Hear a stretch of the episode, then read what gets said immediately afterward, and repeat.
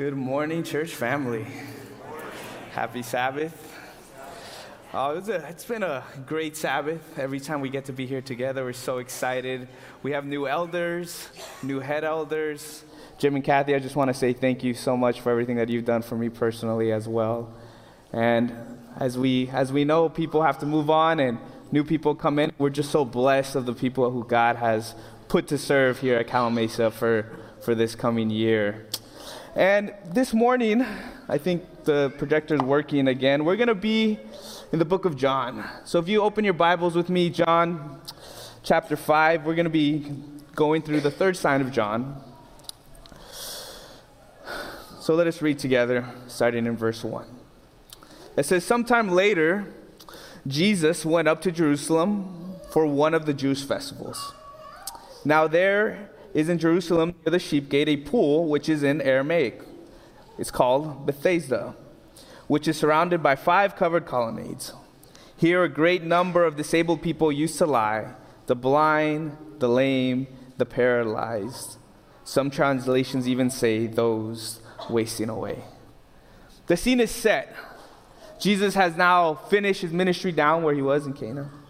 And now he's going up to Jerusalem some kind of like how sometimes when we're driving from Loma Linda, I live in Loma Linda, we, we drive up to Calimesa, but for some people, you know, you guys drive from Beaumont or Calimesa down to Loma Linda.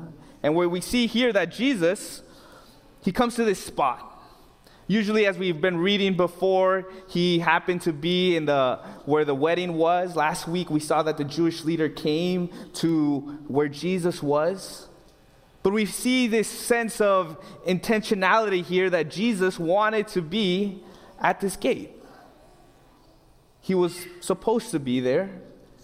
And we see that here were people that were blind, lame, paralyzed, wasting away. And this is where he wanted to be at. And here in Bethesda, right, or, you know, there's different ways how to say it, we see that uh, ultimately, there was this legendary pool that it, when the water swirled, if you were to go inside, you would be healed. So, of course, a group of sick, sick people who want to, to, to get better, who want the, their lives to, to start going in a new direction, are going to be surrounding it because they're waiting because they want their lives to be changed. And here in verse 5, it says, it continues, it says, One who was there had been invalid for 38 years. When Jesus saw him lying there and learned that he had been in this condition for a long time, he asked him, Do you not want to get well? Sometimes when we read scripture, we get this impression of, of things going happening quickly. Like it's really fast. Jesus saw this man, he's like, I'm going to heal you right now. Boom, bang, we're good to go. And now continues the next story. But what I read here in, in verse 6, we see here that there is some waiting there is some time taking place. Scripture tells them that Jesus saw him lying there and he learned of his condition. Right? When you're learning about somebody and you, you're, you're trying to get to know them, right, you ask around. You get to know their friends, you get to know the people around, and you start asking questions about them. You take some sort of history and you kind of figure out who he was, and that takes intentionality. That takes Jesus all right, he's, he's looking and he sees and he points him out and he's fixated on this man and he wants to know. And, and we see this as a theme throughout the book of John. We see this, this extraordinary knowledge that Jesus has when it comes to relating to people. And in that same light, Jesus knows us as well. So we see here, that he's here, he's looking, and finally he comes up to the man, right? He's, he's there, he can't move, he's probably waiting, he's looking at the pool. And he comes up to him and he asks him this sim- simple question Do you want to get well? 38 years is a long time. I'm not 38 years old yet, right? I'm honestly, I'm still 11, no, 12 years away from being 38, so I can't even understand. Some of you here, I can tell you guys have been around for more than 38 years, right?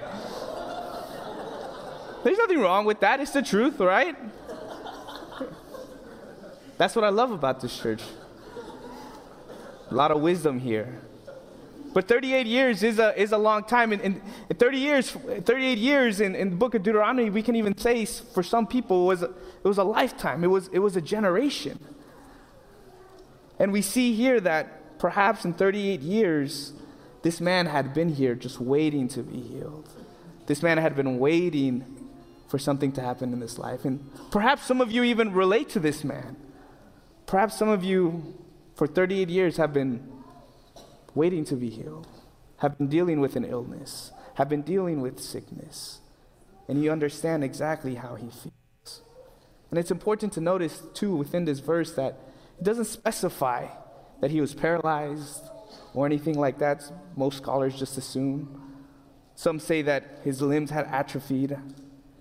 But we find ourselves reading about a man who is both helpless and hopeless. Ellen White writes this in Desire of Ages. She says, Alone and friendless, feeling that he was shut out from God's mercy, the sufferer had passed long years of misery. At the time when it was expected that the waters would be troubled, those who pitied his helplessness would bear him to the porches. But at the favored moment, he had no one to help him in. He had seen the rippling of the water, but had never been able to get farther than the edge of the pool. Others stronger than he would plunge in before him. He could not contend successfully with the selfish, scrambling crowd.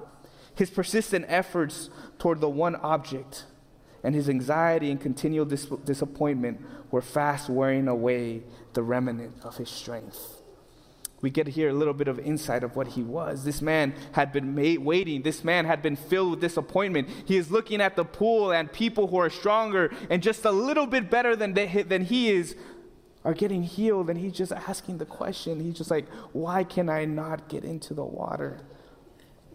And we see here, I don't think that as we look at this passage, that we should be limited to the fact that this disabled man has just a physical ailment. For we know in this day and age, right, we have spiritual, mental, emotional atrophy that sometimes takes over our lives. And because of this atrophy that sometimes is around, hopelessness seems to creep in. Helplessness seems to creep in as well. And a synonym to that is perhaps despair, despair. And I can't help to think about the mental state of this man, right? That over and over again for 38 years, he watches the same thing to happen to people that perhaps he did not think deserved it, or people that he's like, I need this more than they do. And he's struggling with this year after year, and he's dealing with this mental damage that might be happening. And it makes me think how sometimes we as a church family, perhaps aren't paying attention to the people around us. That we're not looking and we're saying this person needs help. That sometimes we, instead of, of looking and helping, we are paralyzed by ourselves, by what's going around us, and we don't think we know what to say or what to do when anxieties fill the room with the people in our lives. And as we look on, right, we see that Jesus comes into this man's life and he asks him this question do you want to get well? His question is, is straightforward. There's no beating around the bush, right? There's no psychono- psychono- psychological analysis, right? There's no, do you really want to be healed? It's straightforward. Jesus is just asking him, what do you want? What can I do for you? And then we see his response. Verse 7, it says, Sir, the invalid replied, invalid replied, I have no one to help me into the pool. When the water is stirred while I'm trying to get in, someone else goes down ahead of me. See, from the, you would think that as soon as Jesus asked him this question, he would say, Yes, I want to be healed. Lord, I need to be healed. I've been waiting for this. But we see none of that in this scripture, in this, in this text. We see rather the fact that this man is saying, How? Who? Are you going to be the one? At first look, we can kind of look at the man and we can kind of think, oh man, this man has no faith, right? But of course he wants to be healed. This is not an indictment of him. This is an indictment of the society of that time that rather than help the people who were around, they rather help themselves. When we look at this text, we sometimes look at him and be like, how can you talk to Jesus like that? And we have to realize he didn't know who Jesus was, he didn't know what was happening. He didn't realize that he was talking to the Savior of the world. And all he's asking for is someone to help him get into the pool, which is amazing. He's just looking for somebody to look out for him. Then we go on, verse 8. It says, Then Jesus said to him, Get up, pick up your mat, and, at wa- and walk. At once the man was cured. He picked up his mat and walked. I love this story, right? Because I always love this. I said at once, right? In Luke, the word he uses a lot is immediately. In John, it's at once, right? It happened so fast. The man didn't even realize what was happening right before his eyes. And Jesus is telling him, pick up your mat and walk. This, tell, this story tells us of Jesus coming to us when we're in pain, alone, desperate, unable to help ourselves. It speaks of Jesus picking us out of a crowd and choosing us. That sheep's gate, the, the Bethesda, it was, it was huge. Five colonnades means a huge space, and people were waiting for one whirl of the pool for them to get in. And Jesus, out of all of those people, looked at this man, and at the same way, out of all the people in this world, he looks at us too individually. And he says, Do you want to be healed? But this man had no one to put him in the pool, right? He was cast aside from society, had no faith, no knowledge of Jesus, no faith, no trust in him. This man did not even ask for help, but he's the one chosen out of the crowd and healed. And we're able to read about Jesus' astonishing grace, for he is healed. And I love this story because it's, it's relatable. It's easy to understand. We can see Jesus' power. We can point out so many, so, so, many different things within the text which are so beautiful. Jesus never gives up on us. He's always there for us. He's looking at us individually. And I love it. But then we get to the end of verse 9, and we see the day on which this took place was a Sabbath. And now we all know what this means. Verse 10 And so the Jewish leaders said to the man who had been healed, It is the Sabbath. The law forbids you to carry your mat. You can feel this shift in the text here, right? This text is no longer soaring on the wings of hope.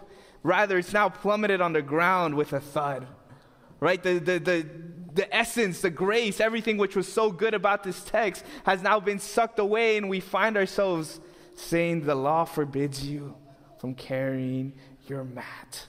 And it's so interesting, right? Because I think about it sometimes. I ask myself the question why did Jesus decide to say, Pick up your mat?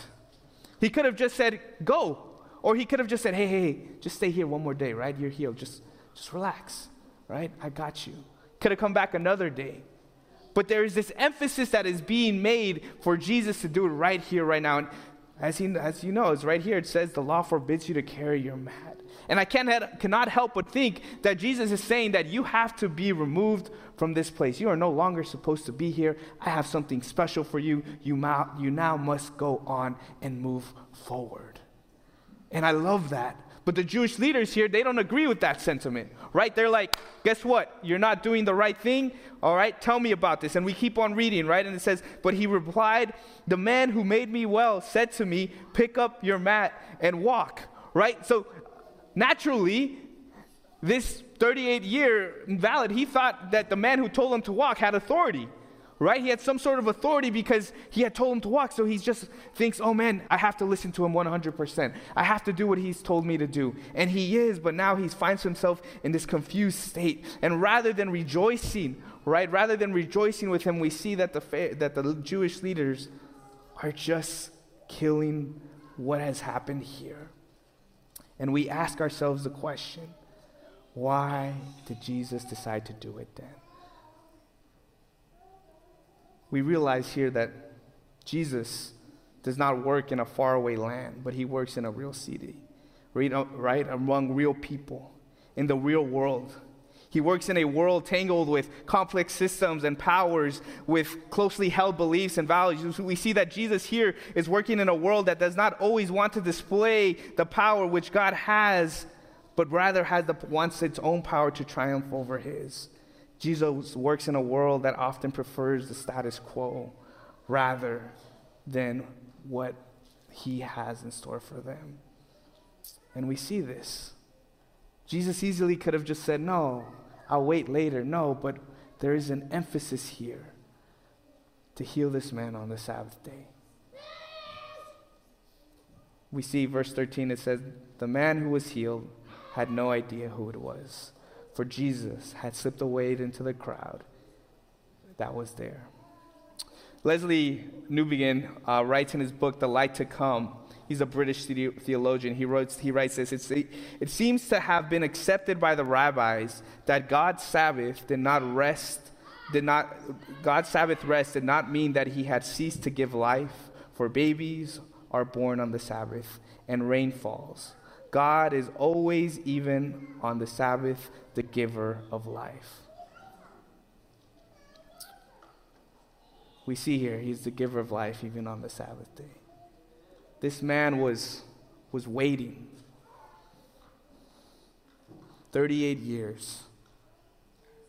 He was waiting, he was searching, he had gone to the pool, he had been close, close enough, but didn't make it. And then comes this man who he had never met, who we could even say he didn't have any faith in, and he says, Do you want to be healed? And he pretty much gives him an excuse on why he's not healed.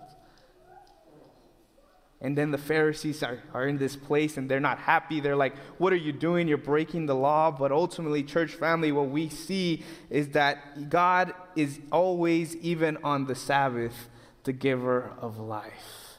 And I cannot help but love that phrase. Because sometimes we find ourselves in places when it comes on the Sabbath should we help this person? Should we not?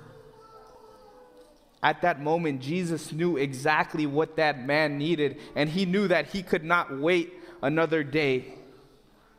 He knew that because of how he knows us, that this was the moment which he needed to be healed.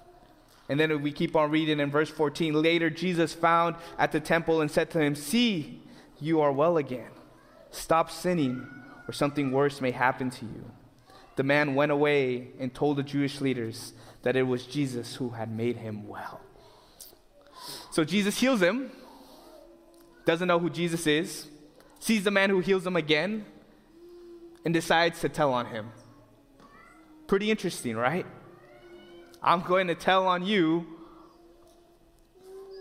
because he was confused. He didn't know what to do. He wanted to be happy, but at the same time, the leaders around him told him that he's not supposed to be this way. What is wrong with you? You're doing the wrong thing. There's no, there's no word of thanksgiving, right? There's no, no thank you for healing me like we see in other parables, right? We, don't, we, we see no genuine faith now that he sees Jesus face to face that we had in the last one either, that he believed. There's none of that in this text. It's a different. It just says he went away. And in a way, he told them who had made him well, and it was Jesus. But this just shows exactly who Jesus is, right? We see here that the mark of the Messiah, right? This third sign, John reminds readers that the Messiah must heal, deliver, and encourage with, without regard for accolades or acceptance. The matter of the fact is that the Messiah and Jesus always heals and is there even at times when it leads to contention and disbelief and conflict. And we get this different perspective on who this man was in this, in this third sign of John. So, my question for you this morning is this. When we read this text, and when we look at it and we, we deep dive and, and we read it, what are we going to look at? Are we going to look at the fact that, John, that, that Jesus decided to heal on the Sabbath and, and that that means that we give life to people and that as our jobs as a community with people who are sick are to come together and be with one another in those times of need? You know, since I've been here at Calimesa, one of the things that has stood out to me is the love that the fact that people come here when healing is needed. That people come here because they have heard the story of a community that in times of need, it's able to bring people together. And that is why we stay here. We heard the story of our elders, right? We, I've heard the story from Chuck and Terry. That this is a place that people can come at the, when, when they just need prayer, when they need a family, that they need a community to come and hold on to. And every time I hear the stories, it just, it just gives me goosebumps because I'm like, this is what it's supposed to be like. This is what church is. It's this small portion of community that we have. But then I think about the sheep's gate at Bethesda. And I think about those people. And I think about how do we make what we have here and what we know we have here at Calimesa ready and acceptable for everybody to come and feel pain. Because we know that people are hopeless and helpless in this world at times. We know of people who are struggling, and, and, and sometimes it is hard because you're, you just want to say, if you're struggling, if you're hurt right now, just come to Calimesa Church. Come to Calimesa Church, and I, pro- I can't promise you you'll be healed, but I can promise you that there's a community here that wants to pray with you and wants to be with you no matter what happens in your life. And I think about that. I think about what is our question? What are we called to do when we read this verse? You know, Calimesa SDA Church on this hill, not at this hill. I always think it's up the hill. I'm not going to lie to you guys. I always do. Because I drive up every day, all right? So that's how I always see it. But as we drive up, I think of it in this community that we live in. This is the place people need to be.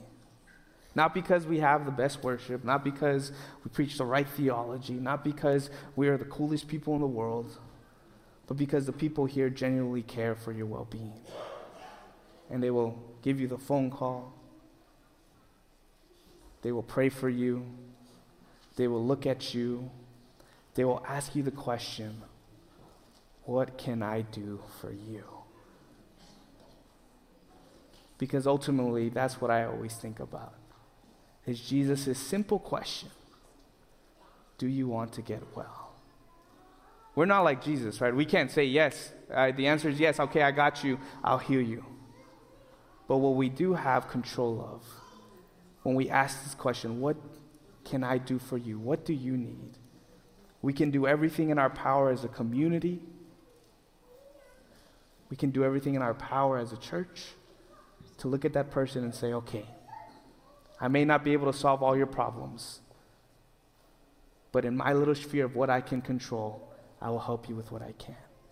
And when every single person comes together, giving a little bit of themselves, eventually it makes somebody full. And it is in that light, when I look at this text, I see a church that is called to continue to look out for everybody. Jesus wanted to be at that place because he was looking for that specific so- someone. There, perhaps there's a person in your life right now that, that God has put on your heart, and you're like, this is the person that I need to be intentional about. This is the person that I'm, I'm looking at, and I just want to be there for them. So, what do you do? How do you do? You keep on asking, you keep on looking, and eventually you ask them the question Do you want to get well? What can I do for you? May God bless you always. Let's pray.